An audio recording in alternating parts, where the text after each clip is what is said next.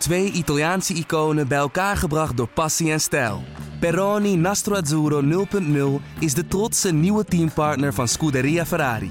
Doe mee met ons en de meest gepassioneerde fans op het circuit, de Tifosi. Samen volgen we het raceseizoen van 2024. Salute, Tifosi!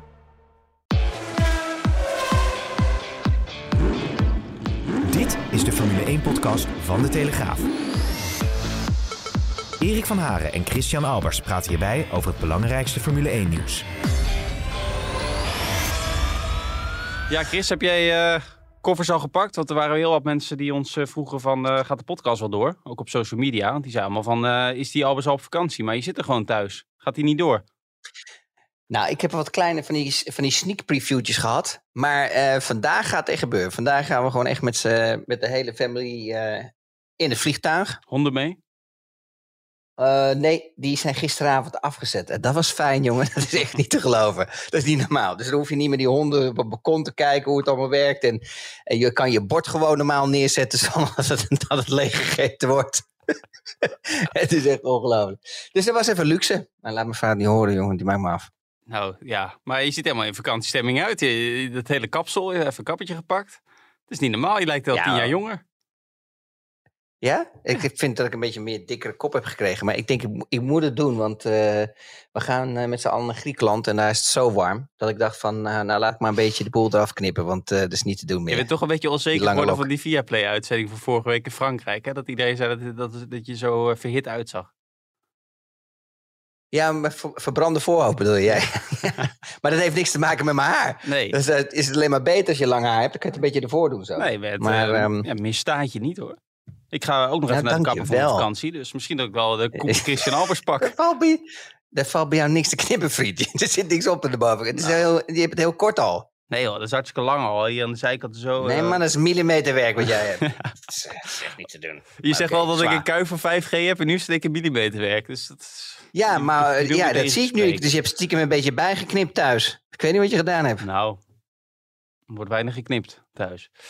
Um, goed, ik heb, we hebben wel weer genoten zeg, van, die, uh, van het laatste raceweekend tenminste. Neem, neem toch aan dat je ook genoten hebt eigenlijk het hele weekend. Want de vrijdag was eigenlijk toch duidelijk dat Ferrari de overhand had in die, in die hele hete omstandigheden. En dan krijgen we die zaterdag met de, met de regen en nog een droge kwalificatie. Zien we in één keer Mercedes erbij zitten. Maar ja, laten we met de kwalificatie even beginnen. Want dat was natuurlijk al een heel verrassend um, scenario wat er allemaal gebeurde.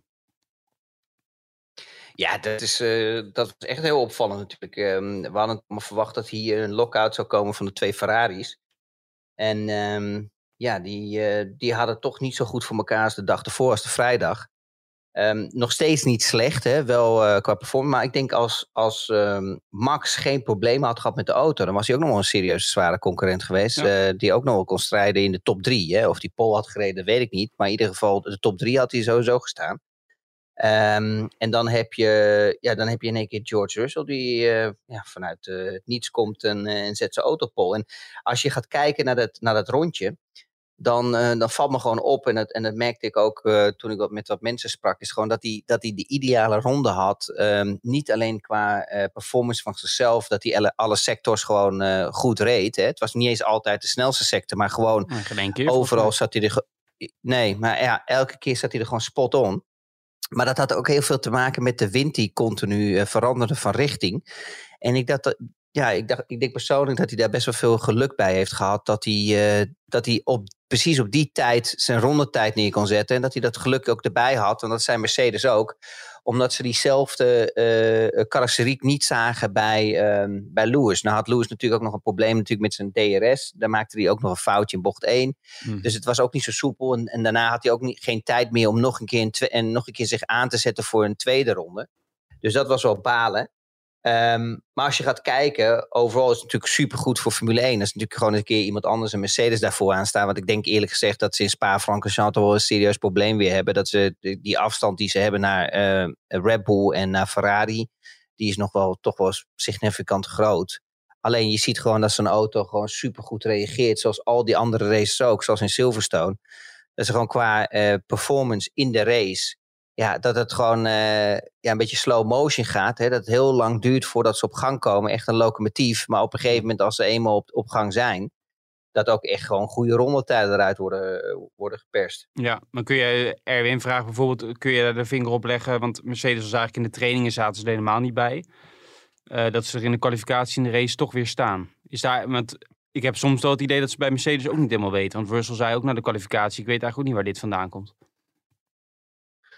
Ja, dat is buiten kijken. Dit is, dit, is, dit, is, dit is typisch een team nu op dit moment dat gigantisch aan het uh, struggelen is. Van waar, waar zitten de problemen en waar kunnen we, waar kunnen we uh, performers vinden op dit moment. En ze, hebben geen flauw idee waar het vandaan komt. Maar alleen het mooie ervan is wel dat ze natuurlijk op een vrijdag getest hebben waar ze heel veel data hebben. En natuurlijk op zaterdag een qualifying doen waar ze pole position rijden en waar ze competitief zijn.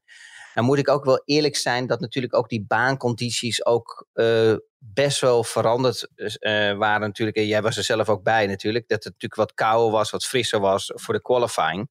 En dat dat natuurlijk ook wel ja, best wel veel voor problemen zorgt. Omdat je natuurlijk zo een uh, automatisme hebt natuurlijk om continu alles te herhalen van zo'n Formule 1 team. Natuurlijk met banden op te warmen, met de juiste bandendruk, dat soort dingen allemaal op een vrijdag. Mhm. Dat dat er nog helemaal bij al die teams ingeprint staat. En dan op een gegeven moment kom je naar een qualifying toe waar je compleet andere omstandigheden hebt. Dat het veel kouder is. Dus je, die, die hele working range waar die banden moeten werken ja, daar zit je dan totaal naast. En dan heb je maar eigenlijk een kleine qualifying. Want uh, omdat, uh, ja, heel weinig tijd om dat bij te stellen. En dat is niet makkelijk. Nee, nee, maar um, ja. Verstappen en, en, en Perez hadden natuurlijk allebei een waarloze kwalificatie vanwege uiteenlopende redenen. Maar toen ik zondag met wat mensen bij Red Bull sprak, wat engineers en zo, uh, ja, die dachten van, nou, als we positief zijn, dan, uh, dan zit een vierde of vijfde plek is het hoogst haalbaar op dit circuit. Maar ja, het liep even iets anders. Ja, nou ja, kijk, um, waardeloos qua, qua, qua kwalificatie prestaties uh, viel wel mee natuurlijk van Max. Want Max kon er weinig aan doen. Daarom zeg ik um, uiteenlopende redenen. Maar ik denk dat die... Ja, ja, nee, kijk, Perez, nee, was nee, natuurlijk wel, um, uh, Perez was natuurlijk wel gewoon uh, slecht. Ja, Perez was gewoon mega slecht. En um, die hebben net zoals de vorige race weer zitten slapen. Maar dit is, was eigenlijk de eerste, de eerste outing ook van Max. Was ook niet zo heel erg sterk in die, in die laatste Q3. Um, we hebben hem daar, uh, ik heb hem eigenlijk, dit is eigenlijk de tweede keer waar de qualifying niet zo heel erg sterk van hem was. Ja, en dat, dat valt alleen maar op, omdat ik soms ook vaker tegen je zeg dat het net een robot is. Dat het ongelooflijk is, die prestaties die hij continu levert. Dat hij die auto toch continu, elke outing weer sneller is. En dat hij het dan toch vooraan zet. Weet je, maar ook gewoon het, het echt verbeteren van één set naar de andere set. Um, maar hier zag je toch wel dat in de eerste outing dat hij daar een foutje maakte. En dan de tweede had hij een probleem. Dus kijk, als die eerste outing ja, geen foutje had gemaakt, hè, dan was hij ook al iets meer vooruit gekomen. Zeker. Ja, maar dan zeggen ze bij Red Bull dus van uh, lastig inhalen. P4, P5 als ze een beetje optimistisch zijn. Maar ja, dat lastig inhalen, dat viel eigenlijk wel mee uh, deze editie. Toch met die nieuwe auto's misschien. Maar we hebben genoeg actie gezien op zondag, om het zacht uit te drukken. Zo. Wat zou jij een goed weekend hebben gehad, of niet? Ja, het is sowieso, nou, je, je bent ook in Boedapest uh, hè, geweest, een paar keer. Het is natuurlijk eigenlijk een heel leuk, het is een leuke stad. Het is een leuk circuit. Je hebt eigenlijk, elke dag uh, gebeurt er iets verrassends. Want de, de vrijdag, uh, nou ja, we zien dit jaar natuurlijk sowieso wel dat, dat teams zoals stapjes maken van de vrijdag op de zaterdag. Ja, joh, man, dat was helemaal niet de vraag. Ik zeg, jezus, wat heb jij een goed weekend gehad?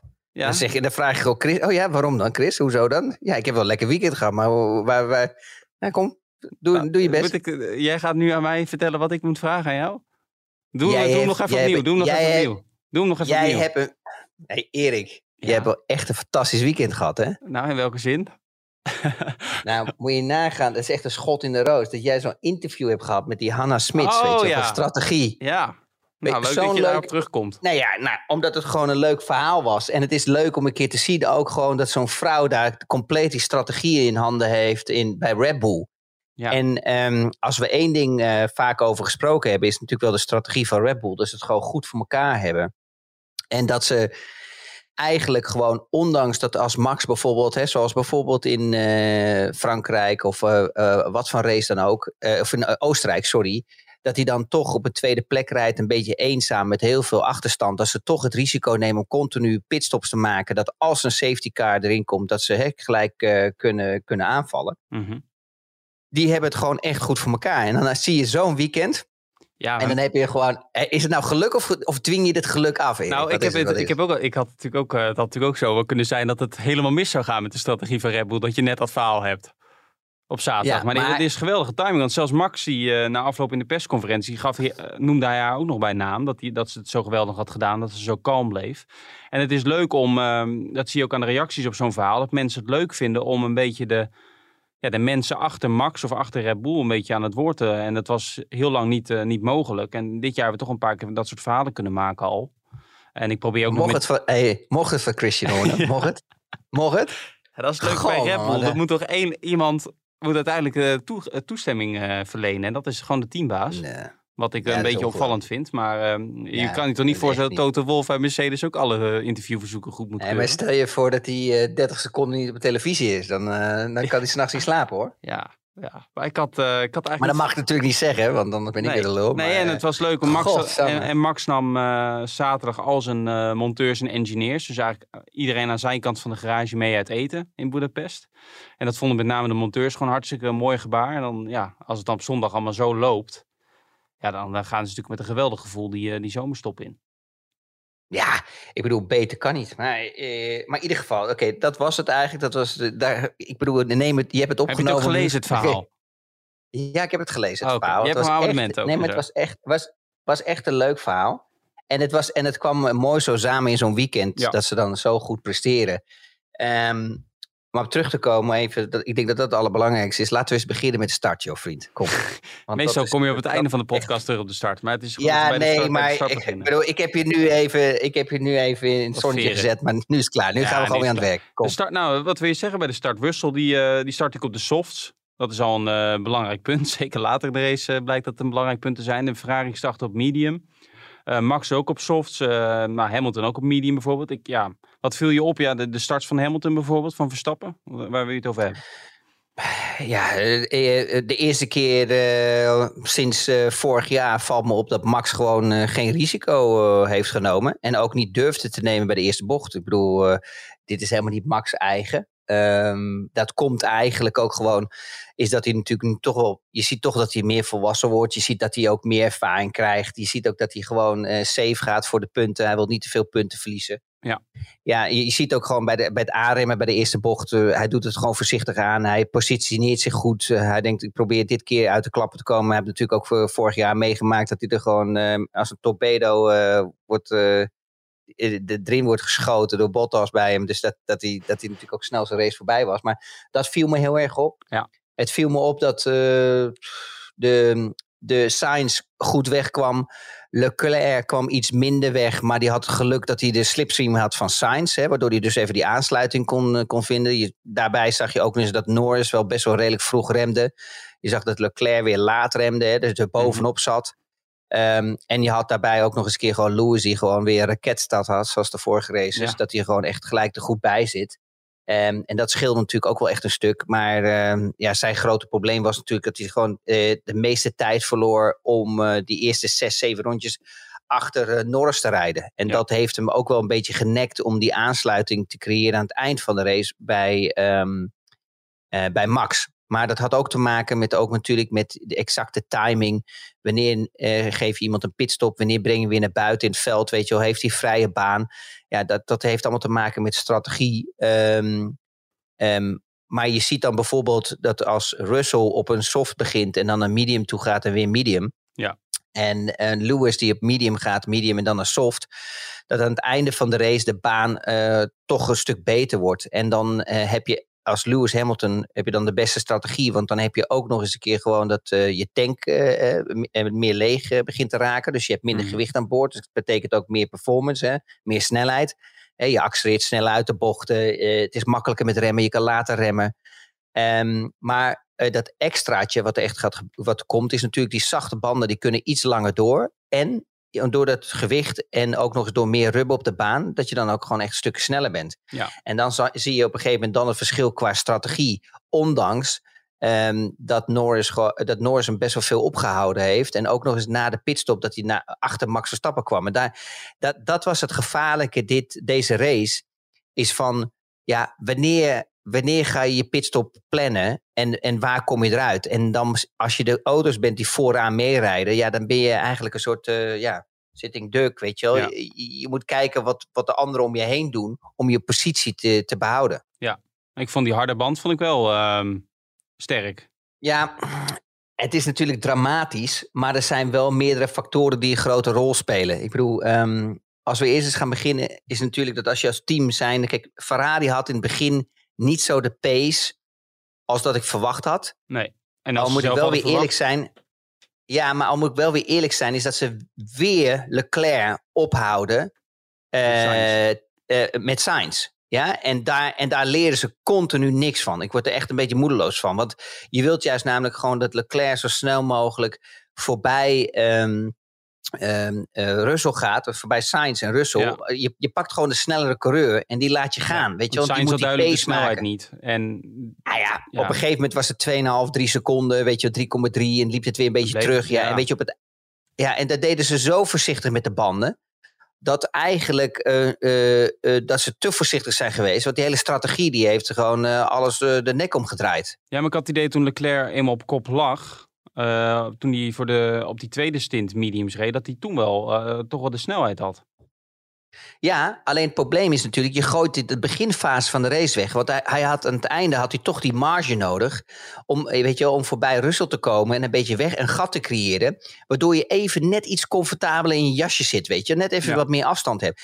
En, en daar begint eigenlijk al de fout in het begin van de race. Dit doen ze nu elke keer omdat ze geen nummer 1 en nummer 2 rijden. Maar het is toch wel vrij duidelijk dat Leclerc de snelste coureur is in het Ferrari-team. Ik bedoel, daar hoeven we niet over te discussiëren. We kunnen wel elke keer zo'n hoogvlieger uh, zoals Sainz hebben. Maar die heeft het nog niet onder controle. En je ziet in de race dat hij de pace ook nog niet heeft. En, en Leclerc haalt nou eenmaal dat, dat kleine beetje extra eruit. In een qualifying, in een race. Oké, natuurlijk Sainz heeft een goede qualifying gereden. Maar, maar Leclerc zag je gewoon echt duidelijk in de race dat hij gewoon veel meer snelheid had. En dan krijg je een beetje zo'n Perez-Verstappen verhaal. Weet je wel? En al, al, moet ik wel eerlijk zeggen dat die wat dichter bij elkaar liggen. Um, maar als je dan gaat kijken. bij elkaar. Ja, ja, die liggen dichter bij elkaar natuurlijk dan, dan, dan Perez en Verstappen. Mhm. Maar als je gaat kijken bijvoorbeeld naar het verloop van zo'n race. Ja, dan op een gegeven moment moet je, moet je met je strategie moet je gaan aanpassen aan de auto's die achter je liggen. En dus daar moet je naar kijken. Kijk, en Max heeft alle vrije keuze en alle strategiemogelijkheden die, er maar zo, die er maar zijn. En, en, en die kunnen alleen maar focussen van oké, waar brengen we Max in? En waar komt hij naar buiten? Waar heeft hij die vrije baan? Wie houdt hem op? Hè? Dus als mhm. hij bij het verkeer komt, als hij bijvoorbeeld die laatste stop naar Sainz toe, was ook geweldig. Maar hier zag je weer, dit is precies hetzelfde circuit als dat bijvoorbeeld Zandvoort gaat komen. Ja? Is dat je heel snel, toch wel redelijk snel die temperatuur erin krijgt. Omdat het zo'n Mickey Mouse baan is. Dus veel bochten en dat soort dingen. En dat je die laatste twee sectors, sector 2, sector 3 echt tijd goed kan maken. Weet je wel, dat je gewoon snel op snelheid bent. Als je, als je de juiste banden hebt, hè? laten we even eerlijk zijn. Ik bedoel, als je de, de harde compound erop doet, ja, dan duurt het er gewoon een paar ronden. Maar uh, normaliter zie je dus gewoon dat die undercut hier wel echt werkt. En dat zag je bijvoorbeeld bij Max ook. Dat hij gewoon dan in één keer ja, zijn namen risico met hem veel vroeger naar binnen te halen. Maar dat geeft net die extra twee, drie rondjes. Weet je wel. En zeker dat die anderen aan het slapen zijn. Dat je nog een rondje erbij hebt. Dan ben je het eerste rondje ben je al anderhalve seconde sneller. Het tweede rondje geef je nog een keer anderhalf tot twee seconden iedereen aan zijn, aan zijn broek. Ja, dan heb je gewoon drieënhalve seconden. Dus als je dan in één keer een seconde achter Sainz rijdt. En je pakt er 3,5 seconden bij, natuurlijk, met die twee rondjes omdat je een pitstop maakt. Ja, dan, heb je, dan, dan, dan zit je natuurlijk 2,5 seconden zit je ervoor. Ja. En dan heb je ook nog eens een pitstop die gewoon goed verloopt. Dan heb je Sainz waar gewoon de pitstop weer slecht gaat. Maar gewoon echt uh, de vorige races ook al. Ik weet niet wat aan de hand is. Maar die Italiaan die eet echt. Die, die, die, pizza valt hem veel te zwaar in die hospitality tent. Want dat kan niet anders. Want die, die, die, krijgt gewoon het wiel niet omhoog. Heb je gezien hoe groot die kerel is? En die krijgt het, krijgt het linker achterwiel gewoon niet omhoog. Het is ongelooflijk. Nou, en dan, en dan en dan krijg je dus een moment dat uh, eigenlijk Charles gewoon een goede race rijdt. Ja? Maar dan komt het moment weer dat ze weer gaan focussen op die auto's achteraan. En ze hadden hem gewoon door moeten laten rijden. Ja, want zij reageren op de stop van Max. Hè? Want dan, bij die tweede stop, een, een ronde later, komt Leclerc naar binnen. Ja. Nou, en eigenlijk deze nu het tegenovergestelde als dat ze deden in Oostenrijk. Ja, is de, het door te laten rijden omdat ze weten dat ze meer performance hebben. Hè? Dus meer snelheid hebben raken ze nu in paniek en denken ze van Ja. oké, weet je wat, het maakt niet uit hoe of wat, zolang we maar de pitstop maken voor Max, weet je wel, Ja. en voor Max blijven is omdat we punten in moeten halen. Ja, en dan zetten ze een harde compound erop en, en dan zegt iedereen, ja, die harde compound werkt niet. Oké, maar elke auto reageert anders. Ik bedoel, als jij 200 kilo meer downforce hebt of 150 kilo, dan kan je net, eh, weet je wel, wel die mogelijkheid hebben om die, om die band te ontgrendelen, ja? Nu waren het blijkbaar de temperaturen te laag. Maar wat er ook een hele belangrijke factor was die, de, eh, die, die, die, meespeelde, Erik, was dat ehm, ze hadden nog te veel ronden over. Dus Max heeft hun goed geforceerd, zeg maar, als ware, om die pitstop eh, te maken. En zij hadden gewoon te veel rondes nog over om op die soft te rijden. En dat heeft, en dat heeft Leclerc eigenlijk de nek omgedraaid. En als eh, Ferrari ook zijnde, dat ze daarmee verloren hebben. En, en dan op een gegeven moment zie je ook gewoon dat Sainz gewoon totaal niet meer de snelheid heeft. Nee, Die heeft totaal geen snelheid gehad. eh, er komt even nieuws tussendoor. Oh, ik dacht dat je je vriendin aan het whatsappen was. Nee, dat je er eh, voor de lunch zou zijn. Aston Martin heeft al een opvolger van Sebastian Vettel. Dat meen je niet. En wie denk je? Mick Schumacher. Nee, Fernando Alonso. Wauw, die durft? Ja. Die durft?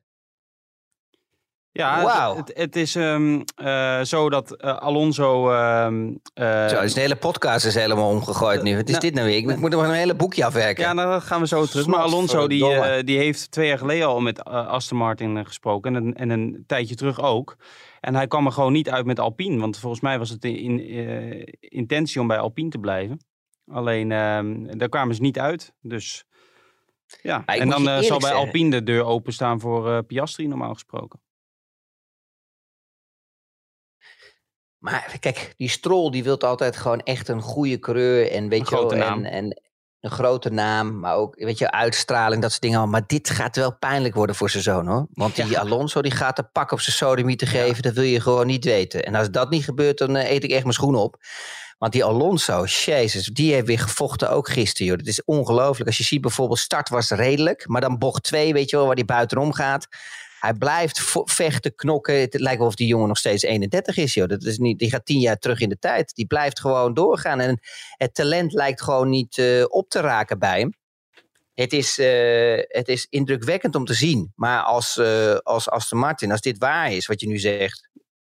Nou, het is waar. Het is net bevestigd. Dan mag, dus, ja, nou oké, ik weet het, ik weet het. Je drukt het nog even in bij me. Maar dan mag de, de jonge Strol, die mag zijn borst wel nat maken. Want die krijgt echt een pak op zijn sodemiet. Dat kan ik je wel vertellen.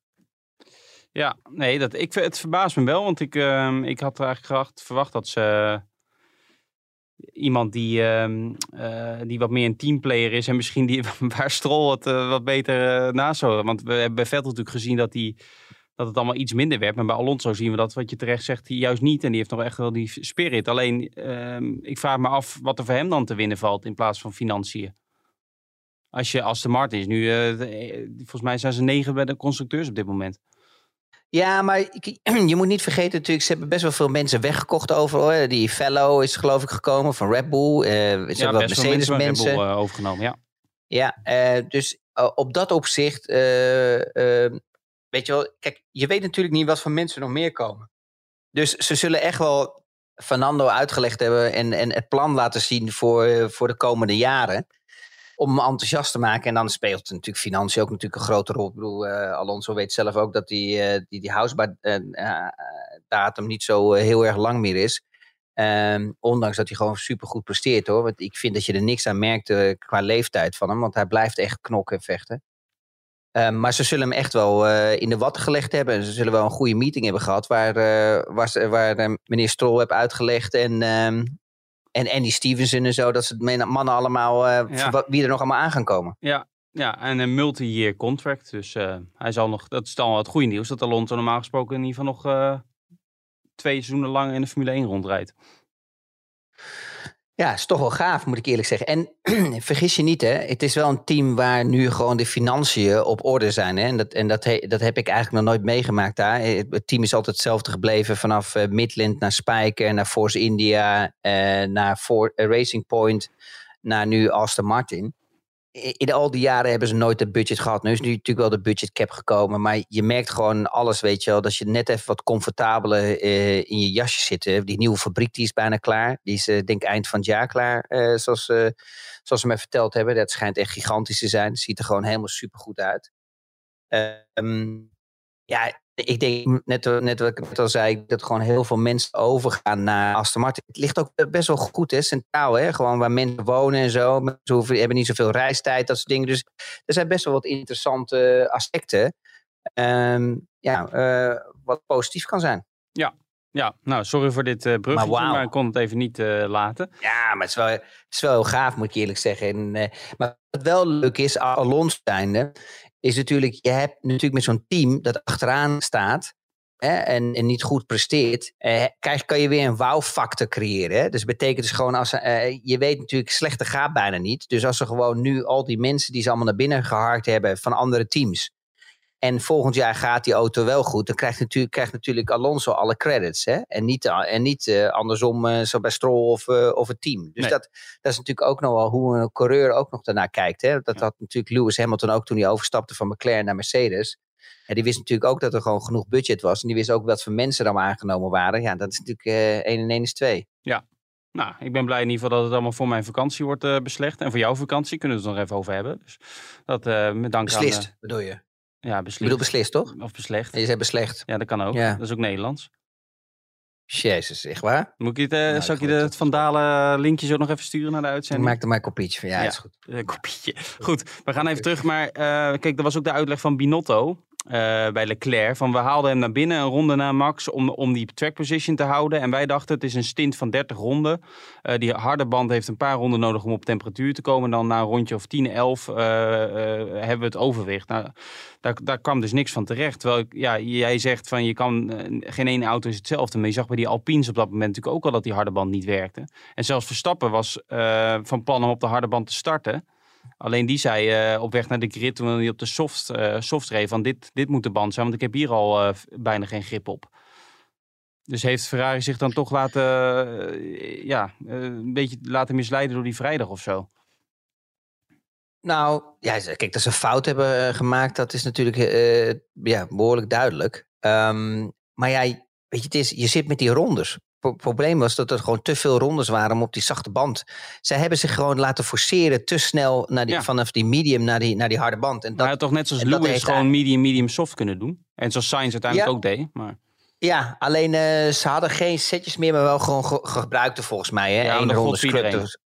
Ja, maar oké, maar dat, dat is niet zo erg. Want op zich maak je dat compound dan vaker nog wel eens, eh, weet je wel, wat meer constant. Weet je wel, ietsje harder, weet je wel, dat die even opgewarmd is, die cycle, en weer afgekoeld. Um, ja, ze hebben het gewoon mega verkloot. Wat wil je dat ik ervan zeg, Erik? Weet je, kijk, er zijn uh, meerdere factoren het is, het is te veel rondes om op een zachte band uit te rijden. Dus de, eh, de conclusie is, ze hebben zich laten forceren, een, een, een, een pitstop laten, door, door een strot laten duwen. Omdat ze gefocust waren op max.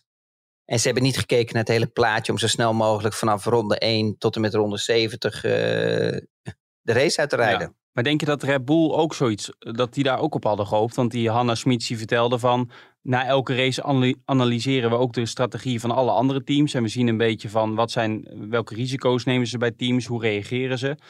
Uh, dit was natuurlijk eigenlijk um, uh, ja, volgens het boekje van, van Red Bull. Of, of zoals Mike vraagt, stond Ferrari achteraf niet al schaakmat. Terwijl ze zelf mediums begonnen en Red Bull op softs. Uh, nee, want je wilt toch, kijk, als je gewoon heel logisch nadenkt, uh, dan, dan, dan weet je eigenlijk dat je een race altijd moet proberen te starten. Natuurlijk, zeker als het geregend heeft, dan is, het, dan is het circuit heel erg green. Dus dat wil zeggen eigenlijk dat al die gaatjes in het asfalt, een beetje dat rubber weggespoeld is, of dat weekt dan los. En dat betekent dat het nog um, um, zeg maar eh, harder is voor de zachte band om, om, om te kunnen overleven. Dus je moet wel eigenlijk op een. Dat zag je ook op een gegeven moment met Russell om heel eerlijk te zijn, je zag dat de pace niet zat bij Mercedes en niet bij Norris. Weet je wel, dat, dat die anderen gewoon echt stukken sneller waren. Behalve bij Max. Max die, ja, die, is toch, uh, die weet gewoon goed met zijn banden om te gaan. En, en dan moet je ook nog eens, natuurlijk is een, een verschil qua uh, prestatie in de auto. Hè. De Red Bull is natuurlijk veel stukken beter als de Mercedes, als, uh, als de McLaren, uh, ga zo maar door. Dus dan, dan, is het natuurlijk, dan valt het op dat, dat Max wel door het hele veld heen uh, chasers waren. Maar dat die anderen dat, dat, daar veel meer moeite mee hebben. En dat komt ook gewoon doordat gewoon de Red Bull gewoon een veel betere auto is. En de, en de Ferrari ook dan de rest van het veld. Maar je zag bijvoorbeeld wel dat Max op een gegeven moment ook gewoon problemen kreeg. En dan naar binnen moest. En, en dat kwam helemaal natuurlijk op het moment dat hij in het verkeer kwam. Maar op een gegeven moment pakte uh, Red Bull gewoon hun eigen strategie. En die focussen daarop, want ze willen gewoon zo'n zo maximale punten scoren. Alleen, ja, ze hadden gewoon een beetje ja, geluk bij een ongeluk. Is dat natuurlijk dat Ferrari daarop ging focussen. En de Ferrari had ook niet echt. Weet je, ze waren wel sneller, iets sneller als de Mercedes. Maar ze hadden niet de pace die ze hadden op vrijdag. En dat klopt wel, weet je. Ze hadden op, op een gegeven moment toch een probleem om die banden te ongrendelen. Ze hadden gewoon andere temperatuur dan ze daarvoor hadden. Maar ja dan is toch wel duidelijk op een gegeven moment als je gaat kijken in de pits, dat als je al bijvoorbeeld met een mediumband een beetje aan het strukkelen bent, dat je die temperatuur niet krijgt in die banden, dat je dan nog een keer die harde erop zet. Maar ja, dit was het probleem. Ze hadden gegokt, ze hebben verkeerd gegokt. Ze dachten wel dat Leclerc die banden kon ongrendelen, weet je, om daar temperatuur in te krijgen. En dan natuurlijk ook nog eens een keer des te meer rubber op het circuit komt, hè, dat die banden misschien toch aangaan. Ja, dat was gewoon totaal niet het geval. Ja, en dan op een gegeven moment heb je gewoon echt een, een, een serieus probleem. En dat heb je gezien. Eh, ja. Eh, en, en ik had eigenlijk gedacht, om heel eerlijk te zijn, dat toen Max eigenlijk die spin maakte, toen hij iets te snel uitaccelereerde, um, dat hij, um, bocht 13 was volgens mij, 14 uit mijn hoofd of zo. Ja.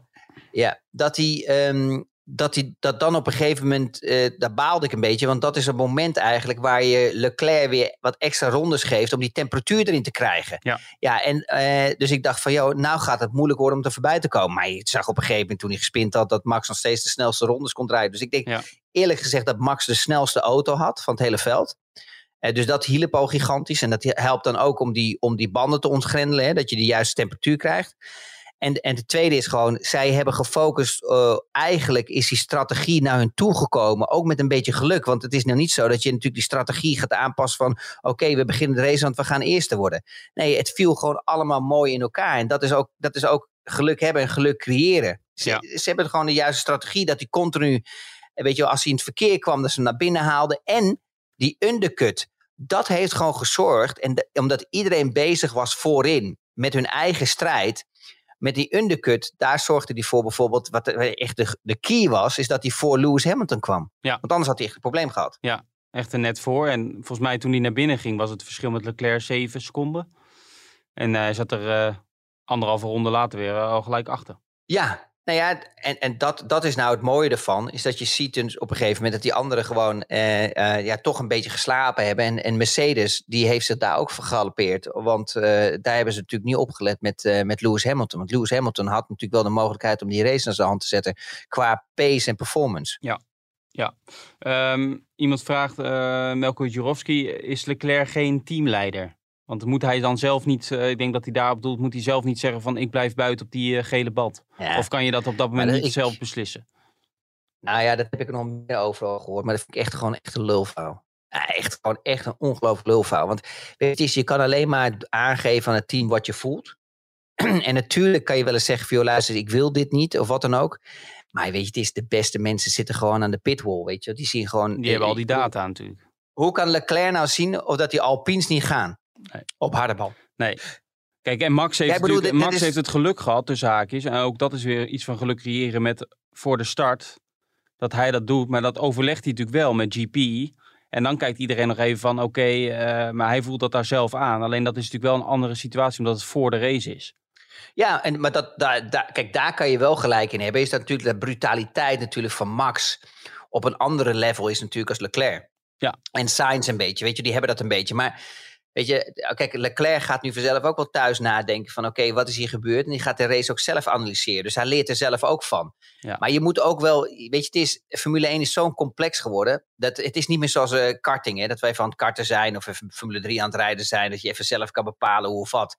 Weet je, er zit gewoon, net zoals dat je dat interview hebt gehad met Hanna is natuurlijk, er zit zo'n team achter met strategie en al dat dingen. En die bekijken alle opties. Dus je mag toch hopen dat een team gewoon de juiste beslissing neemt. Ja, maar blijkbaar hebben ze dus de, niet de juiste beslissing genomen. Ze maken er gewoon echt een ongelofelijke puinhoop van. Maar ze, ze waren zo gefocust op Max, dat gewoon, um, dat ze gewoon echt ja, die, ze hebben laten forceren om Leclerc naar binnen te, te laten komen. En daardoor konden ze, omdat er te veel rondjes waren, konden ze gewoon die zachte band er niet op zetten. Dat was gewoon te veel risico. Nee. En, hij, moest, hij moest naar een andere compound.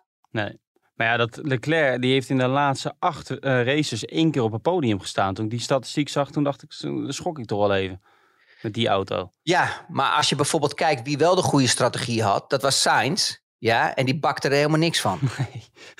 Nee, maar ik bedoel, dus je ziet er bijvoorbeeld dat je ook de performance, Ja. dat, dat, dat de prestatie gewoon niet daar is Nee. van Sainz ook. Hè? Dat je krijgt een beetje hetzelfde geval als Perez. Ik bedoel, het is fantastisch natuurlijk dat hij hem op P2 zet met de qualifying.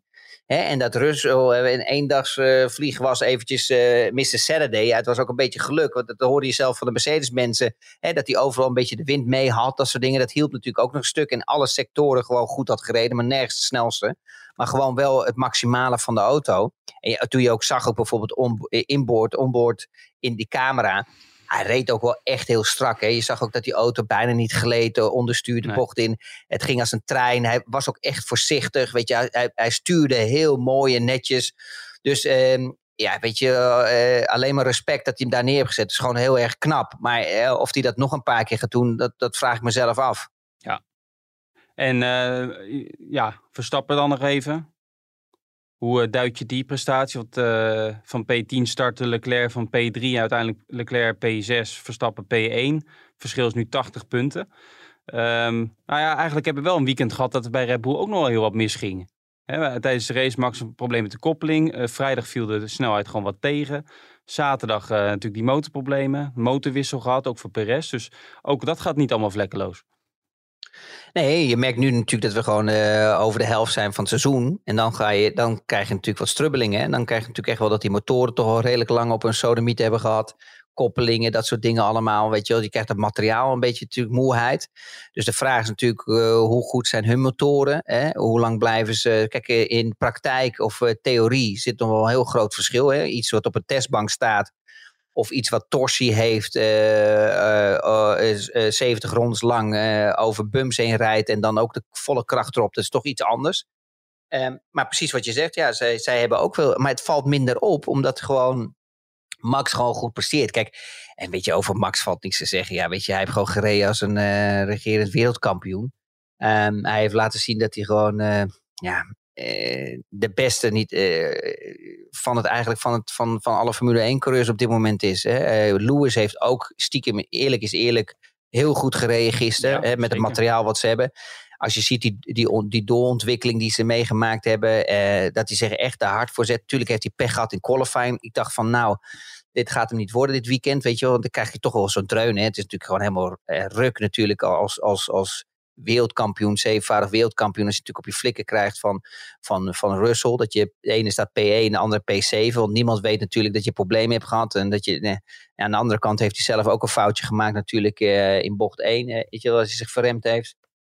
Ja, maar Max, weet je, er is gewoon niks over te zeggen, Erik. Weet je, hij heeft gewoon eh, vanaf ronde 1 heeft hij geknokt. Het team heeft gewoon supergoed meegekeken. En die combinatie van die twee, die is gewoon dodelijk. Dus gewoon het talent van Max en, het en, de, en de combinatie van de strategie. Ja, die, die, die, was, eh, die was op zondag dodelijk. En dat heb je gezien. Daar stond hij op de, de hoogste treden. Ja.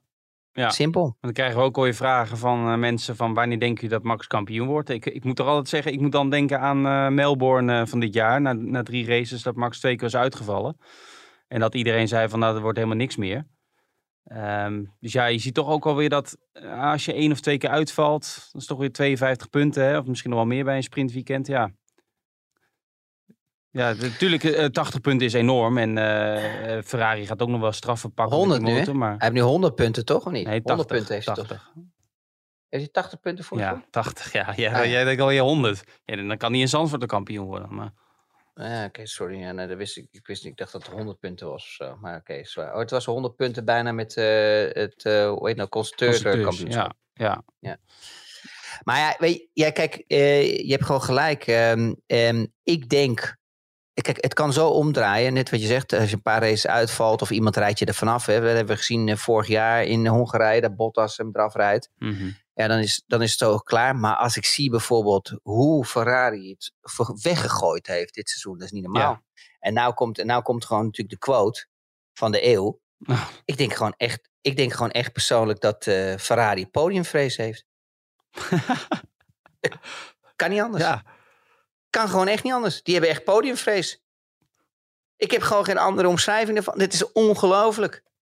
Ik was ook aan het whatsappen met Lom. Ik, ik, ik, ik, ik denk, joh, dit is gewoon onmogelijk. Ik bedoel, we zijn, we zijn, al, meer dan, we zijn al over de helft van het seizoen. En Zeker. er is gewoon nog niks qua strategie goed gegaan. nee. nee Er is maar één, één race goed gegaan en dat was Oostenrijk. Dat Ja. ze door zijn blijven rijden. Maar Ja. dat kwam omdat ze zo de overhand hadden in de snelheid. Dat ze ook niks verkeerd konden doen Nee. dan de jongens maar te laten rijden. Maar als je nou gaat kijken, overal anders, op elk ander circuit. Er is nog nooit een strategie die is goed geweest. Nee. Nog, nog geen één keer. Maar je hebt dus... ehm, Het lijkt wel of ze het expres doen. je hebt wel voetballers die bij Feyenoord speelden... dat die kuipdruk of kuipvrees hadden. Maar podiumvrees kende ik nog niet. Had jij dat ook in je carrière? Ah, en toen ik in de Formule 1 zat wel, ja, blijkbaar. Daarvoor niet. Daarvoor zat ik, vond ik het wel fijn altijd. Wou ik er graag op staan. Dat ging ook altijd wel redelijk goed. Ja, ja. Maar, eh, maar met Formule 1, eh, ehm, ja, was het natuurlijk onmogelijk. Maar Ja. dat, is de e- dat is de enige reden wat ik kan, eh, kan bedenken. Dit is, dit is ongelooflijk, dit is ongekend. En dat is ook waar, waar het gevaar ook ligt. Kijk, en weet je, het is, het is natuurlijk fantastisch voor ons, voor Nederlanders, dat Max gewoon weer vooraan meerijdt. Zo. Maar het is natuurlijk ook gewoon ruk. Want als we met z'n allen voor de televisie zitten en wij willen een mooie race zien, dan willen we een gevecht zien. En we willen tot het einde van het seizoen, net zoals vorig jaar, een gevecht hebben voor het wereldkampioenschap. Maar ik kan je vertellen, dit gaat niet gebeuren. Want ehm, eh, ondanks dat Ferrari gewoon de beste auto heeft. Voordat ze dat team geolied krijgen in die strategie en die, en die beslissingen maken. Kijk, eh, eh, dat ligt ook een beetje aan Laurent. Kijk, ik zie bijvoorbeeld eh, heel veel factoren terugkomen wat in Laurent zit. Weet je wel, dat op vrijdag rijden, data verzamelen. Weet je wel, gewoon echt het ouderwetse, gewoon tak, tak, tak. En dat zie je ook, weet je wel, met die banden opwarmen, dat soort dingen. Dat, dat geeft hun performance in qualifying en zo. Maar die strategieafdeling, ja, dat is echt niet normaal. Die, die, die zou ik gewoon niet vakantie geven. Die zou ik gewoon vakantie geven voor het hele jaar. Dat is echt Ja. klaar. Ja, want vroeg wel, Dat zou ik doen. Dennis vroeg van, eh, moeten er bij- bij Ferrari op korte termijn geen eh, koppen rollen? Nou ja, ik zou gewoon de strategieafdeling gewoon op vakantie sturen. En dat ze ook niet meer terug hoeven te komen. Want dit is echt, dit is niet te doen. Dit is echt niet te doen. Je hebt, na al die tijd heb je eindelijk een auto die zo sterk is. Waar je gewoon met qualifying gewoon pole positions kan halen. En dat je gewoon bepaalde races hebt waar je gewoon de overhand hebt. En dat je dat alles zo weg kan gooien. En natuurlijk, er zijn natuurlijk ook wel wat fouten. Laten we eerlijk zijn met de motoren. Maar die staan niet in verhouding met de fouten ook van de coureurs. Ik bedoel, Sainz die veel fouten heeft gemaakt. Leclerc. En of het nou of niet is. Er, er is, gewoon te veel gebeurd. En dat zie je gewoon bij Max. Max optimaliseert gewoon alles. Ik bedoel, als de race... Ik bedoel, kijk naar naar Silverstone. Hij blijft doorvechten, Max, ondanks dat de hele vloer eraf legt. En dan, en dan zie je bijvoorbeeld weer Leclerc met Sainz, weet je wel, een gevecht eh, eh, creëren. Ik bedoel, als ik toch Binotto was, zou ik zeggen, joh, Sainz, geef hem die tien eh, autolengtes om gewoon die temperatuur in die harde band te krijgen. Die jongen die werd weer om zijn oren gereden. Er wordt gewoon niet over nagedacht. Nee. En dan kun je wel zeggen, ja, wij hebben geen rijden één en geen, geen eerste en tweede rijden. Maar je, weet je, het is, het, je legt jezelf om. Je schiet jezelf in je voet. Ja. Dat is ongelooflijk. En Ja. dat, he- dat is zo vaak voorgekomen. En ik, ja, ik begrijp het gewoon echt niet. Dus de enige, het enige wat ik denk is dat, dat ze echt gewoon podiumvrees hebben. Dat is de enige Ja. mogelijkheid. Nou, met een beetje eh, kijk er niet gek van op dat de volgende race in Spa over eh, een kleine maand dat eh, Leclerc en Verstappen dan allebei achteraan starten na een motorwissel. Want dat is wel een logische plek om het te doen. Dus, Eh, eh, ja, want ik, eh, we hadden het er gisteren heel even met z'n tweeën over. Dat is precies wat jij zegt. Hè. We dachten nog een beetje Monza, maar dat zou Ferrari nooit, Nee. nooit doen. Dat ze in Monza achteraan moeten starten. Ehm, dat, dan heeft Binotto echt een groot probleem in de fabriek. Maar ik Nee. denk sowieso dat hij echt een groot probleem heeft. Kijk, en ik, ik, ik voel ook wel een beetje met hem. Want eindelijk heeft hij alles, weet je wel, aan de, aan de aerodynamica kant aan de autokant hebben ze gewoon echt een goede auto weer gebouwd. En dat is toch al heel lang geleden. En nu hebben ze een kampioenschapauto. En dan gaat het gewoon aan de organisatiekant fout, weet je wel. Pitstops ook, joh. Het is een drama. Ja. Ik weet niet of je de pitstops hebt gezien, maar het is echt, het ja, is ik echt heb, een eh, drama. de race gekeken voor de verandering. Het is echt, echt een drama. Ik heb geen eens normaal... ik heb geen één normale pitstop gezien. Met een normale tijd van 2,5 seconden of zo. Het is allemaal 2,8, 2,9, zelfs eens 2, 4 seconden. Als ze op een gegeven moment die band niet op kunnen tellen. En is- eh Red Bull had de snelste hè, met Perez. De snelste van het jaar. Ja, maar dat hebben ze ook wel nodig met Perez. Want ja, want anders is eh, er gebeurt er helemaal niks meer. Ja, ja, nou ja, goed. Het Ehm, enige wat het team nog kan doen. Nee. Ik ben wel blij dat ze hem ook weer een langdurig contract hebben gegeven. ja, ja, aan de andere kant is het ook goed voor Max. Want Max weet dan gewoon, weet je wel, die, die voelt zich dan happy. Hij vindt oké met hem. En, en hij weet dat hij gewoon de snelheid eh, niet heeft zoals Max. Dus eh, dat is ook wel lekker als coureur zijn. Dat je gewoon altijd weet dat je hem in, in, in- de pocket hebt. Hè? Nou ja, misschien zien we dat volgend jaar ook bij Aston Martin, hè? die situatie. Eh, nog even snel een vraag van iemand van de motorwissel bij Verstappen. Eh, dat had te maken met de MJUK, als ik eh, het goed ben ingelicht. En ze hopen die nog wel te fixen. Ja. Maar ze zeiden, als ze dat nu moeten fixen, dat kan wel vijf uur duren. Dus dan is het makkelijker om een nieuwe motor erin te zetten. Dus het is nog niet zo dat die motor al is afgeschreven. Alleen Max zit natuurlijk net zoals Perez aan zijn tax. Dus je weet dat je nog wel een keer nieuw moet, moet pakken. En ja, dan Monza of Spa, dan met rechte stukken. Dan pak je zo'n circuit er natuurlijk uit om in te halen. Ja, maar dat, zou ook voor, dat geldt voor Ferrari ook. Ja, maar, dit, eh, maar dit, we komen nu wel op een moment waar we dus nu echt naar een circuit gaan. En dat is en, en hier in Hongarije had gewoon Ferrari maximaal moeten eh, scoren. Scoren. En dat hebben ze gewoon weer niet gedaan. En het is continu het geval. Want dan hadden ze wel geluk in Oostenrijk. Maar het is, het is continu de circuits waar ze het kunnen doen, doen ze het niet, Erik. Chris, Eh, we gaan richting afronding, maar Ja, daar zijn ze hoor. Ik heb ze hier. hey, daar is hij! Het zijn, nou ja, Wauw, man. het is niet mijn smaak, Ik ik vind hem petjes, maar jij... Nou, ik vind ze cool. Ja? Het is een beetje zo'n eh, camouflage, maar dan met eh, allerlei kleuren erop Ja. en zo. Ik vind hem heel gaaf, moet ik eerlijk zeggen. Hoezo, hoezo vind je hem niet cool Nou dan? ja, ik heb jouw Ik vind petjes. Er was toch iemand in, eh, ik kreeg nog een foto doorgestuurd van iemand, volgens mij was het een fan in, eh, in Budapest, die een pet van jou op had, met die stippen waar ik pas nog eh, Ja? het over had. Top, man. Ja, maar dit is wel is een een pet. dit is speciaal voor de Franse Grand Prix. Het circuit Paul Ricard staat er ook op. Maar ja, misschien was dit wel de laatste keer dat we daar, nee, in ieder geval dat we daar voorlopig zijn geweest. Ah, ja. En Jezus, door limited Esteban edition. Ocon. Gesigneerd door Esteban Ocon, limited edition. Dus eh, tel uit je winst. Goed, dan ga ik even met de notaris... Maar dan niet, we, willen hem niet, we willen hem niet terugzien op eBay, hè, straks voor eh, 500 Nee, euro. nee, Want die Erik die heeft echt die, he- die hele paddock rondgestruind voor de petje daar Ja. zo. In, eh Mijn favoriete, mijn favoriete ding. Dan moet ik nu even een naam gaan... Oh, Paul eh, Ricard. Het is niet Manjecoor, Paul Ricard, sorry. Ma- Paul Ricard, ja. Een naam gaan ehm, uitzoeken. Van iedereen had het goede antwoord gegeven. Jacques Lafitte, uit mijn hoofd, hè, was, de, was, de, was het goede antwoord. Google, Google komt nu met een uitslag Zo, dat iedereen, iedereen die kerel gegoogeld heeft. ik, kijk, ik kijk naar hij nu. En dan doe ik... eh, ja, dan heb ik er één. Guido Smit is de winnaar. Guido Smit? Guido Smit is... Ja. Oh. Maar we hebben het andere, Leuk. potje houden, het andere petje houden we nog even. En waar Eh, woont Guido? Dat, ja, dat staat er allemaal niet bij. Guido, het adres, als je dat even kan mailen naar eh podcast.telegraaf.nl. Dus podcast.telegraaf.nl. Dan komt die eh, pet zo snel mogelijk naar je toe. En die andere pet Hey, houden we nog even voor een, later, eh, voor een later moment. Hey Guido, we moeten wel echt Erik bedanken. Want hadden, ik had een hele grote mond over Erik dat hij al die petjes niet haalt elke keer. Want ik vind het wel leuk als ze elke keer iets weggeven. Wat hebben we eigenlijk weg te geven voor de volgende keer? Of heb je niks geregeld nu in ik heb nog een ander potje, petje van Alpine. Maar ik, eh, ik, Maar ik heb, er, ik, heb ook nog een petje meegenomen van AMG. Het is niet, het is Oh. niet van de Formule 1, maar wel AMG. Het is een hele, schijnt ook een limited te zijn. Want die hebben van die eh turquoise... Ja, die, hebben, die binnencap is turquoise. Dus die ga Oh. ik dan ook nee, maar die meenemen. zie je, die En ziet en niemand. Hoe bedoel je, die ziet niemand? Ja, die nee, jawel, als je hem opzet. Ja. Ja, nee, dit is eh, zo'n limited edition, die heb ik gekregen. Dus die neem ik de volgende keer mee. Is leuk. Maar wil je hem wel leuk. signeren dan?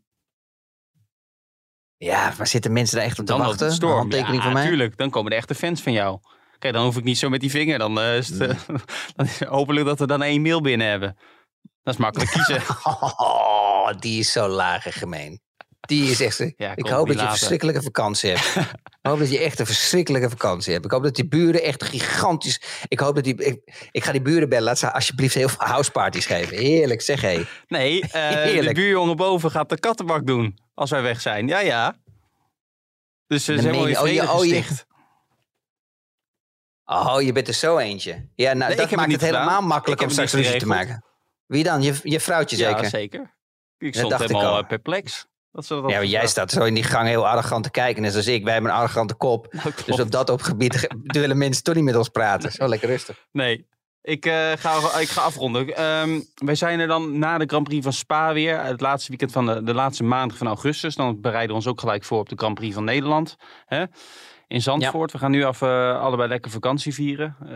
zijn we wel aan toe. Dat is ook wel leuk. Hebben ze, hebben ze bij jou ook al kaarten gevraagd of niet? Vragen ze jou ook allemaal toegangskaartjes of niet? Ja, het wordt altijd wel. Mensen vragen altijd. Maar ik heb daar geen verstand van. Want ik heb, daar, ik, ik, ik heb nog nooit een toegangskaart voor een Formule 1 race gekocht. Dus ik, heb, ik ben eigenlijk de laatste aan wie je het moet vragen. Ja, maar bij mij ook. Want je weet hoe Formule 1 is. die geeft geen kaart aan coureurs. En ze helemaal niet meer aan coureurs die niet meer rijden. Dus het is allemaal zo moeilijk. Maar mensen denken echt of dat je nog een DTM-race hebt, weet je wel. Waar je wat kan regelen en zo. Maar die, ja, zeker. Wij, zeker. Wij gaan uh, dingen allemaal doen met uh, Viaplay en zo. Uh, best wel hoop, ik hoop dat we groot gaan uitpakken. We gaan het zien. Oké. Okay. Nou, rest mij niks te zeggen van als je dit een leuke podcast vindt en je luistert dit bijvoorbeeld via Spotify of de Apple podcast, de app, om even een recensie achter te laten of, een, of sterren te geven. Dan worden wij ook weer, worden wij ook weer blij van. Hè Chris? Denk je dat we die gaan krijgen? Je bent echt grappig vandaag, maandag. Allemaal één ster, ja, allemaal één ster. Maar ik moet nu afronden, want uh, uh, de privéflits hier, Evert Zandgoed staat klaar. Dus uh, wie ben ik dan om, om hem op te houden? Ja, en, en de mensen die niet, die mogen ook wat schrijven. Dat is in ieder geval een frustratie kwijt Ja, dat mag ook. maar we lezen het toch niet. We lezen het toch niet, nee. nou Chris, dankjewel voor je tijd. Fijne vakantie. Ja, en ja, alle luisteraars ook, hè, fijne vakantie. Ik hoop dat jullie ook allemaal vrij zijn en dat jullie ervan genieten. En we zien elkaar allemaal terug, of we horen elkaar allemaal eh, eind augustus, hè?